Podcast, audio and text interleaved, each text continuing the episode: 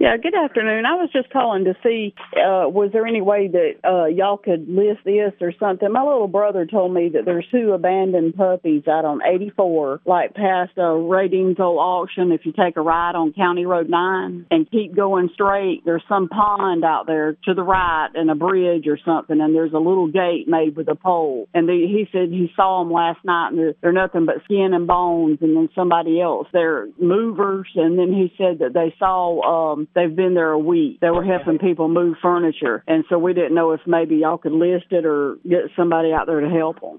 And uh, give me the location one more time. Okay, it's like uh, out 84 past Flowers Hospital, like where Ratings Old Auction used to be. Okay. And, and then uh, there's a County Road 9, and you take a ride on County Road 9, mm-hmm. and you just follow it along and keep going and uh, way down, and then past there'll be a little pond that you'll see off to the right and a little bridge, mm-hmm. and there's a gate there, and the two puppies lay at that gate.